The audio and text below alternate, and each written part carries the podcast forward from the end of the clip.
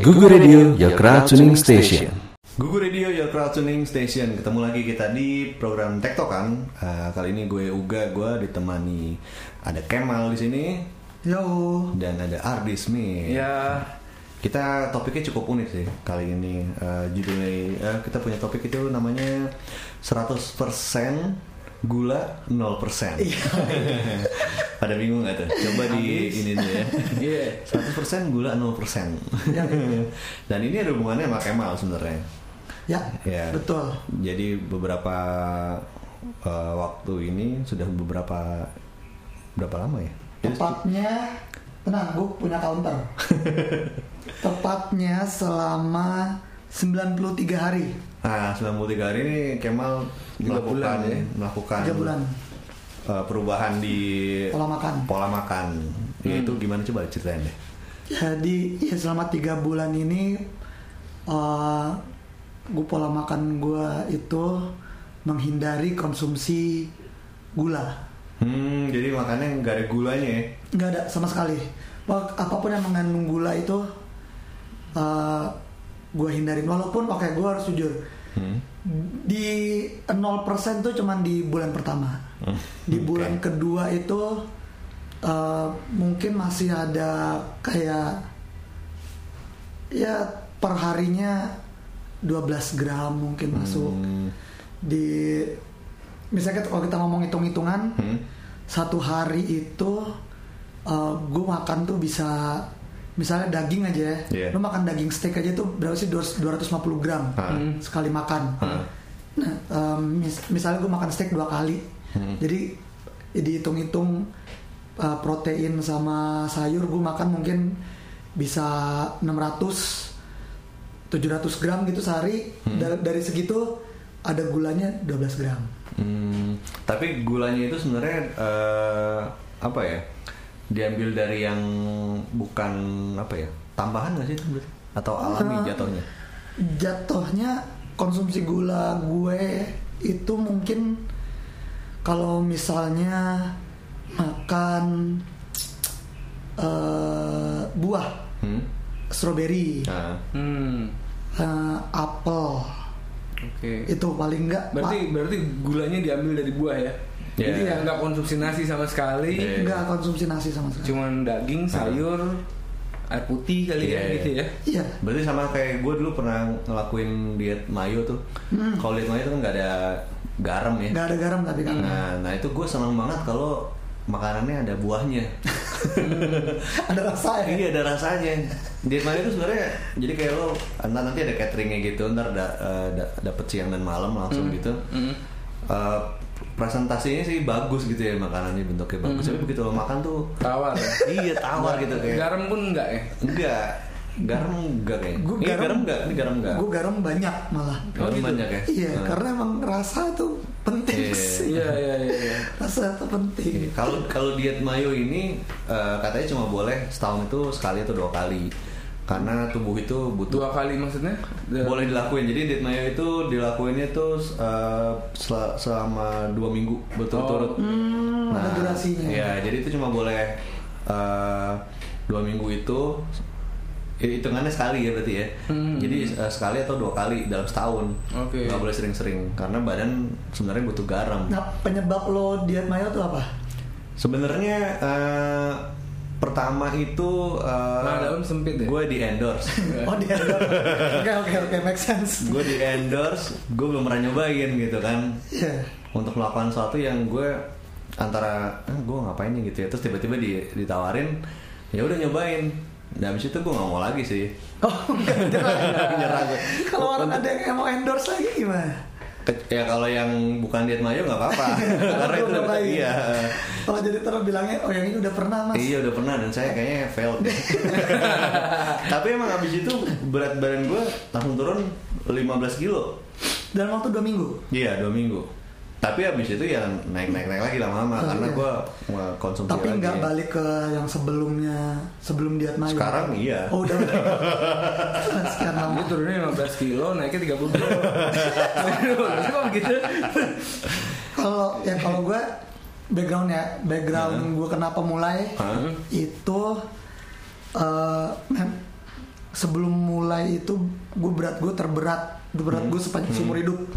Itu eh, 97 98 Iya, iya, iya. itu terberat gue tuh selama belum pernah lah gue nyampe. Gue 90 tuh dulu tuh 93 tuh paling berat. Cuman Hmm. kayak kemarin udah nggak tahu kayak enakan kali hidup ya. Jajan Iya. es krim banyak macamnya sekarang gliko aice Hmm. dessert banyak eh, martabak banyak vendornya Yes. wah bukan main deh. Jadi gue makan aja orang enak ini itu 98 waduh nih keter- ada keterlaluan sih belum pernah nih gue segini Hmm. habis itu istri hamil Ya. waduh gue mau punya anak nih gimana supaya, supaya umur gue panjang ya gitu ya. iya, iya. umur gue mau panjang nih kayaknya nih gue olahraga gue gak Hmm. olahraga dulu Hmm. Eh, Sepeda lo kan sepedaan biasanya. sepedaan memang Ya. cuman ya sepedaan kadang-kadang Hmm. Habis itu yang konsisten apa gue lompat tali Hmm. Lo empat kali dulu. Sep- nyobain di rumah tiap pulang kantor Hmm. capek kan gokil capek banget abis itu kalau capek lapar kan Hmm. abis itu Martabak gua- lah gitu. Iya. martabak sate oh chaos oh ini nggak bener nih Habis itu gue mikir kayaknya gue harus gue papas dulu deh berat badan gue sampai Hmm. gue di posisi di mana gue mungkin olahraga nggak terlalu capek Hmm. lalu gue riset Hmm. riset banyak lah ke mana-mana lah termasuk diet mayo juga gue hmm. gue riset gitu karena kan gue harus nih eh, ngeberesin pola makan lah paling enggak Ya. sampai gue bump ke keto diet Hmm. Apa tuh? nah keto diet nih yang paling menarik dari keto diet itu eh, adalah dia itu mengubah eh, apa namanya cara kerja tubuh lo tuh diganti sama dia. Ja- jadi gini gue boleh cerita kita kan kalau kita ngambil energi sekarang dari eh, dari gula kan ya karbohidrat jadi gula di darah. Hmm.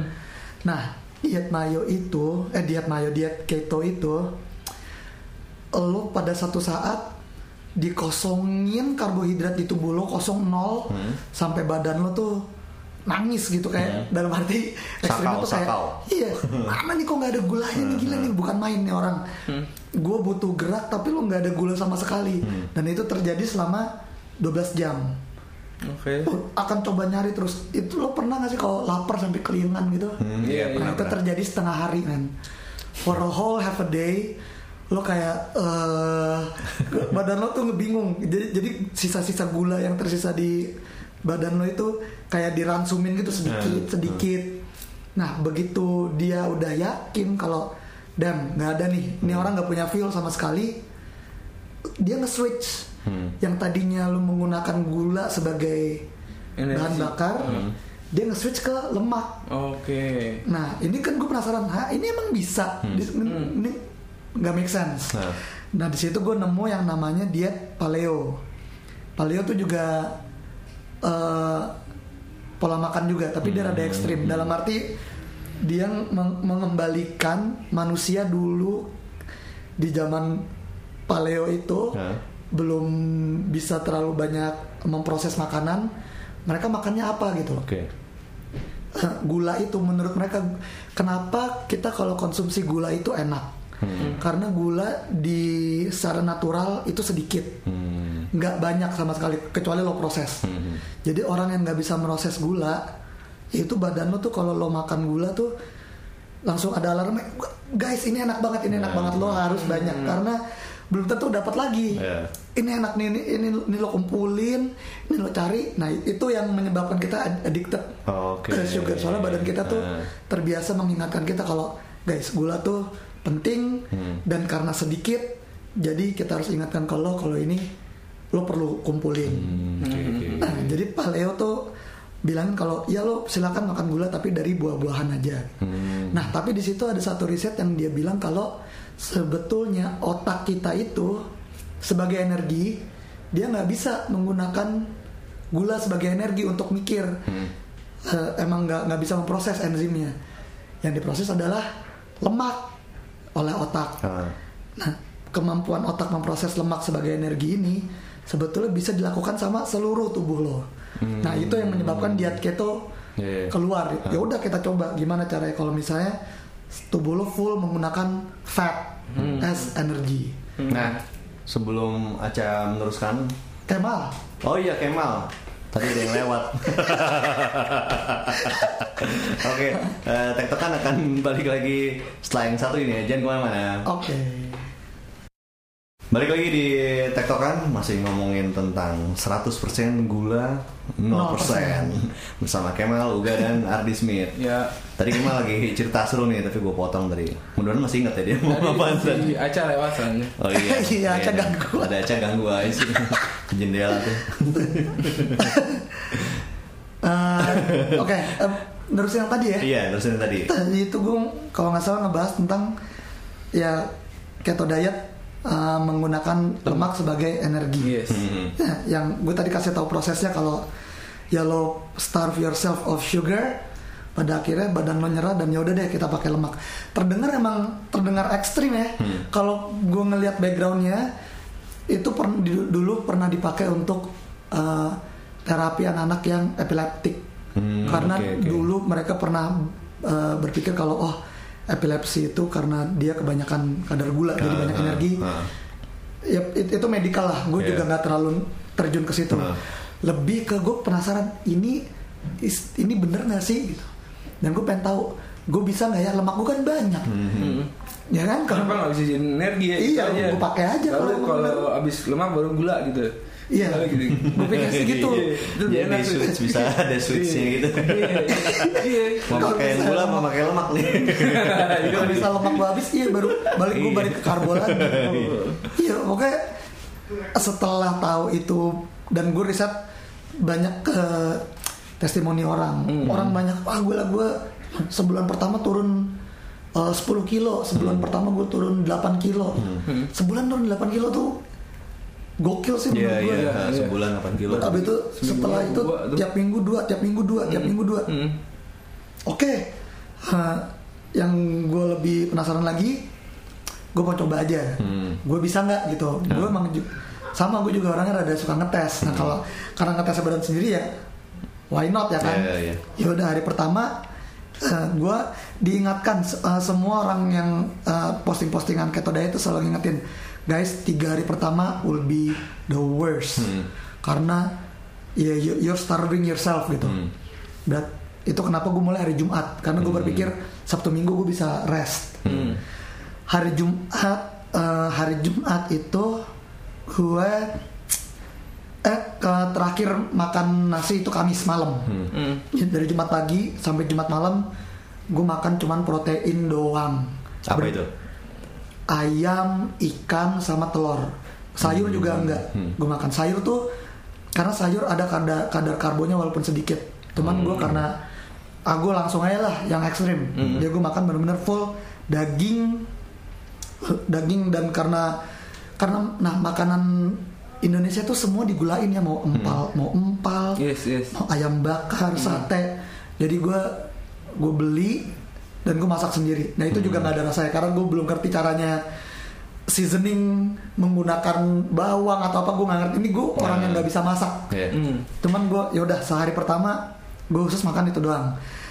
Hari kedua bener. It was the worst. Bangun tuh gue udah kayak ya gitu ke orang lapar. Kayak orang kelaparan. Gue udah makan daging. Gue beli steak. Hari kedua itu gue ingat banget. Kita makan steak yuk ngomong sama istri gue ya udah kita cobain Eh, makan steak doang. Makan steak itu gue pagi dan malam kagak ngaruh tetap gila lemas banget lemas banget lemas banget. Duduk nggak bisa ngapa-ngapain. Dan, dan a whole day.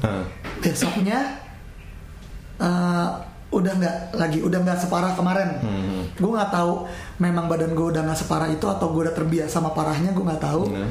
tapi ya udah it's okay gitu. Gue bisa aktivitas hari minggu itu gue aktivitas bersih bersih rumah dan segala macam. Eh, tapi gue keringetan parah. Hmm. gue nggak ngapa-ngapain air gitu keringetan. Terus gue baca-baca karena dan dibilangin memang, memang lu bakal in- yang pertama kali bakal hilang adalah water weight. Hmm, semua air lu bakal escape. Cabut. Hah. kosong deh. Ber gitu. Nah gue jalanin terus. Ya udah kan udah enakan nih berarti gue bisa nih. Maksudnya gue nggak gue nggak dua tiga hari hancur banget Iya. gitu. Gue pikir gue bakal nggak bisa jalanin. Rupanya besoknya udah gue udah enak, udah enakan. Ya udah gue jalanin. Sebulan pertama gue hilang 8 kilo. Dari 98 tiba-tiba gue 90 Wow. out of nowhere. Lu di memang diingetin kalau lo jangan nimbang tiap hari tapi nimbang nimbang per minggu aja. Ah. Minggu pertama gue hilang 4 kilo minggu kedua gue hilang uh, 3 kilo minggu berikutnya gue hilang 2 kilo. Eh, ya 9 kilo berarti gue hilang hari uh, dalam satu bulan dalam tiga minggu bahkan. Hmm, Tiga gue bilang minggu ya. wow this is- ini banyak banget nih. Dan tapi badan gue nggak apa-apa. Nah. the terparah itu adalah ya udah lapar aja gitu.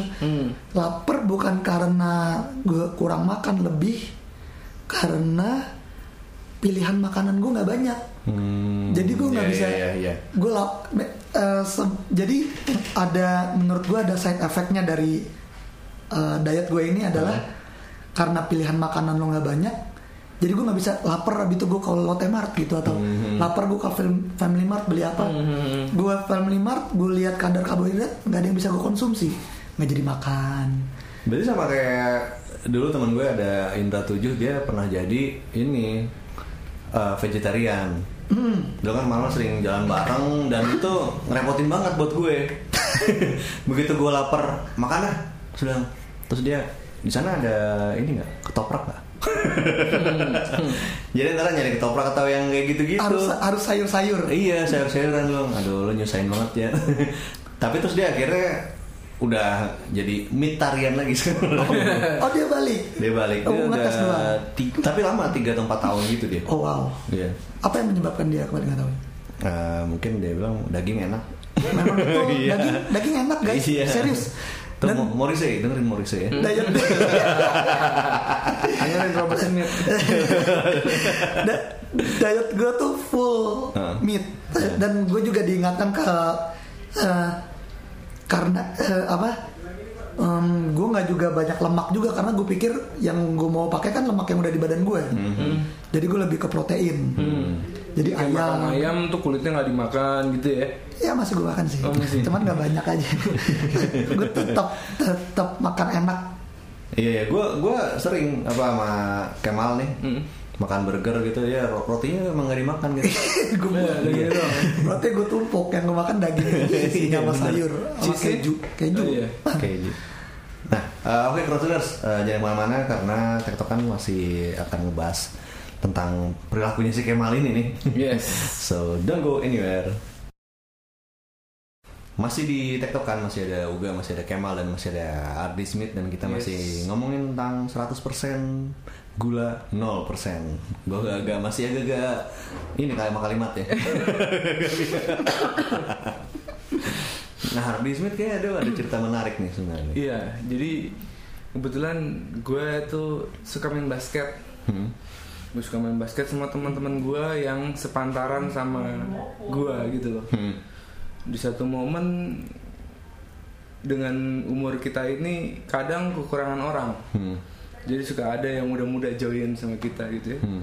Cuma kadang-kadang yang namanya olahraga kompetisi itu lihat yang muda sprint kencang gitu kita juga nafsu gitu. Yeah. ya Akhirnya itu yang kita yang udah gede-gede gini berat udah nggak Hmm. balance lagi sama ini ya kena dengkul semua rata-rata kena dengkul Oh, iya.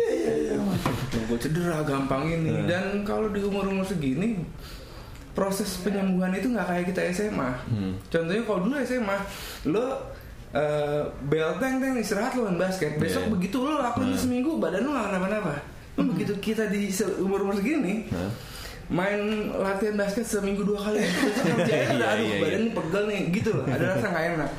Oleh karena itu ada teman gue persis melakukan apa yang dilakukan sama Mas Kemal ini. Hmm. dia sudah menjalani around sampai 5-6 tahun.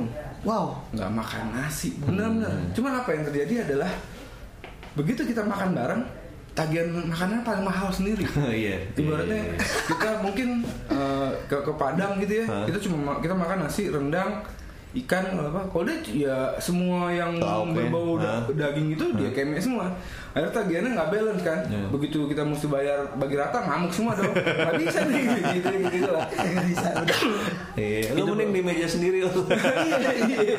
nggak fair nih nah itu juga gue eh, melihat perubahan bentuk badannya dia gitu. Dan memang drastis sih. Dari yang agak-agak cabi-cabi gitu terus dan dia nggak fitness. Jadi dia nggak nggak dia bukan orang yang oh pokoknya badan gue harus keren. Nggak gitu. Cuma pokoknya dia pengen hidup sehat ngurusin badan gitu. Badannya jadi ideal lagi Iya, iya. akhirnya kebetulan pas dia memulai itu dia masih jomblo Hmm. Nah, jomblo kemudian setelah selesai melakukan itu badan udah bagus gitu ya kemudian dia foto untuk prawedding Ya. nikah segala macam udah selesai dan nikah dia tinggal kebetulan tinggal di rumah istrinya Hah. Yang menggagalkan semua itu sampai akhirnya dia balik lagi adalah mertuanya Iya, mertua demen masak. Iya, mertua masak. Kamu nggak ngehargain mertua udah masak begini, begini. Ah, selesai. Dan ah, sekarang ya dia kembali lagi seperti kita kita ini. Gitu. Berarti berarti gue beruntung beruntung soalnya mertua gue menyesuaikan Oh, gitu. iya gue gue kayak oh ya Kemal nggak makan nasi ya ya udah deh ibu bikinin empal empal nggak pakai gula. Boleh bu mau. Gitu. Itu, itu yang kan kadang-kadang itu kan bereksperimen masak sebenarnya itu masakan itu kan sebenarnya eh, kayak ungkapan kasih sayang. iya itu komunikasi juga soalnya. Iya, betul iya. Cuman ya ya gimana? Nggak usah ini banget lah. Karena pada dilewati itu kan dilihat badannya udah bagus lo ngapain sih ngakuin ini gitu? Cuman, akhirnya ya. Itu dia tuh. maintenance nya gagal. Lima dan lima dan lima balik lagi gitu. Akhirnya patungan oke nggak apa-apa. Tapi emang ya gue pada gue pada akhirnya yang tadinya nggak bisa masak Eh. gue mau nggak mau belajar memang. Iya, karena iya, iya, iya. j- jadi kayak yang lo bilang kalau gue kalau gue ke restoran beli lauk Hmm. gila bukan main. Nah, gue masuk ke restoran padang telur ayam sama cumi gitu. Nah itu bisa tiga porsi orang. Iya. gue makan itunya doang. Jadi sekarang gue beli mentahan men- telur mentah daging Benar, benar, daging benar. cincang ayam so apa sogut ya cuek aja udah gue beli belajar dari nggak enak jadi sekarang udah ya lumayan lah bisa gitu masak Kornet, kornet. Oh, kornet boleh. Sarden. Sarden juga favorit tuh. Sarden gua eh, ting- panasin makan pakai eh, brokoli sedap juga tuh gak? Ya itu salah satu efek samping. Jadi efek samping efek samping gua eh, eh, diet menghindari gula ini satu gak bisa jajan. S- Kedua eh, jadi belajar masak. Oh, Oke, Iya, iya, masak ya. iya. Hmm. Itu dua itu. sebenarnya kalau di ini rangkum sebenarnya kalau gue lihat-lihat perilaku temen gue banyak sih ngelakuin itu ya.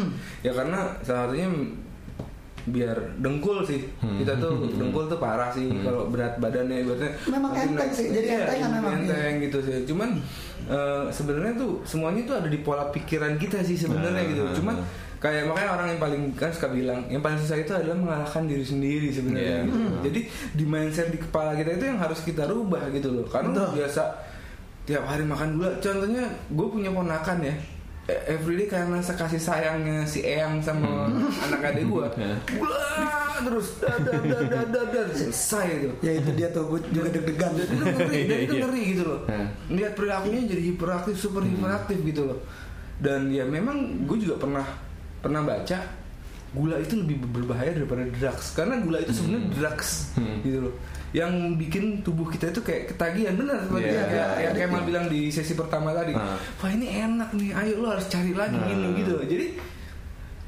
kenapa anak kecil itu tergila-gila sama hal yang manis-manis? Ya karena dari kecil pun sudah dimainkan seperti itu. Akhirnya apa? Giginya rusak. Iya, betul. neneknya sih nggak peduli ibaratnya. Ya kan dia masih gigi susu. Padahal di luar itu kompleks banget. Jadi uh, mem- memang ada riset ya sekarang udah keluar artikel bahkan ya banyak yang bilang kalau salah paham orang dulu bilang yang berbahaya itu lemak. Nah itu itu ada kesalahpahaman karena sebetulnya gula Hmm, yang bikin yang bikin gemuk, Nah. yang bikin apa namanya diabetes di- diabetes, obesitas, yes selama sakit jantung bahkan selama ini orang nyalain lemak. Tapi di dalam tiga tahun terakhir ini riset tuh mulai ngomong kalau "Ehm, kayaknya bukan lemak deh, kayaknya musuh kita gitu. Sebetulnya gula. Nah, gula tuh ya itu kenapa badan kita adiktif tuh soalnya memang penting Iya. dan kita tahu sedikit dan kita butuhnya emang sedikit nggak nggak- sekarang karena enak ya biasalah industri ya Iya. jadi permen jadi ini Iya. lo bikin apa masuk ada gulanya apa Betul, pakai gula susu kental manis Bener. saus tomat oh gila sih kecap kayak manis nggak pernah ini lihat eh, teh botol teh dalam bentuk botol gitu. Ah. Itu pernah di di dijembrengin gitu yang eh, biasa sama yang less sugar gitu Ah. yang biasa aja tuh gulanya itu tinggi gitu Iya. ya Maksud gua. uh, seingat gue 23 gram Mm. untuk yang less sugar 12 Hmm.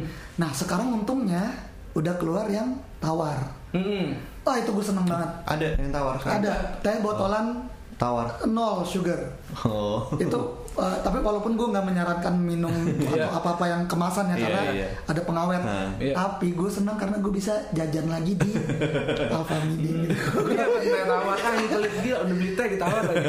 iya padahal bikinnya di rumah bisa ya tapi bi- bisa beli botolan tuh ada senengnya gue aduh gue bisa beli Dan dapat botolan lagi atau apa Iya, kali ya, iya. gitu. Dan itu bahaya juga kan kayak kayak Coca-Cola gitu-gitu kan juga. Coca-Cola zero sugar juga ada Iya, Nah itu benar-benar zero sugar nggak nol sih?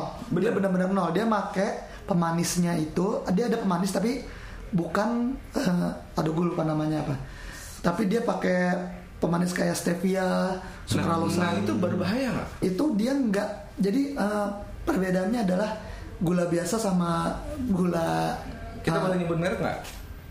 nggak apa lah ya Kayak apa, apa, apa. siapa yang kuning tuh biasa Tropicana Iya. Slim. Ah. nah gue nggak tahu kalau topika tropicana sim tapi ada kayak diabetasol Ah iya. dia bikin gu- gula yang low carb itu Hmm. Bedanya adalah dia tidak eh, enggak inside eh, kadar gula di darah perbedaannya itu Hmm. jadi lo tetap manis tapi kadar gula di darah lo nggak naik Nah. sedangkan Oke. kalau gula biasa manis tapi menaikkan kadar gula dalam darah nah di situ itu yang kan bias- itu buat orang diabetes kan Hmm. nah itu juga ngebantu buat diet gue karena diet gue eh, bergantung dengan ketidakadaannya kadar gula dalam tubuh Lo, lo minum Coca-Cola Zero boleh dong? Zero sugar gue minum.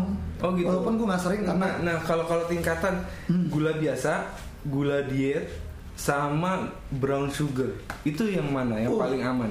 eh, Ada yang dulu bilang gue dengernya brown sugar lebih ini. em, tetap diet sugar. Tapi diet sugar ini juga jangan salah. Nggak semua diet sugar, tapi low carb sugar. Low Ah, carb low carb. Jadi ada ada gula pemanis yang eh, tanpa karbohidrat, nol carb. Oke. Gitu. Jadi dia tetap manis, tapi lo nggak ya itu dia. kasih brandnya apa gitu? Gue sih biasanya bukan brand tapi ada jenisnya stevia. Stevia ada banyak brandnya. Oke. Stevia itu tanaman Mm-mm. yang manisnya 10 kalinya gula. Oke. Kalau misalnya lo bisa dua sendok gula pasir di teh, stevia gue butuh dua tetes. Bahkan Oh. mungkin tiga tetes tuh udah enak banget. Dan itu dia perbedaan brown sugar nggak usah brown sugar ya kita ngomongin pisang aja Hmm. pisang manisnya pisang nanas apalagi Mangga?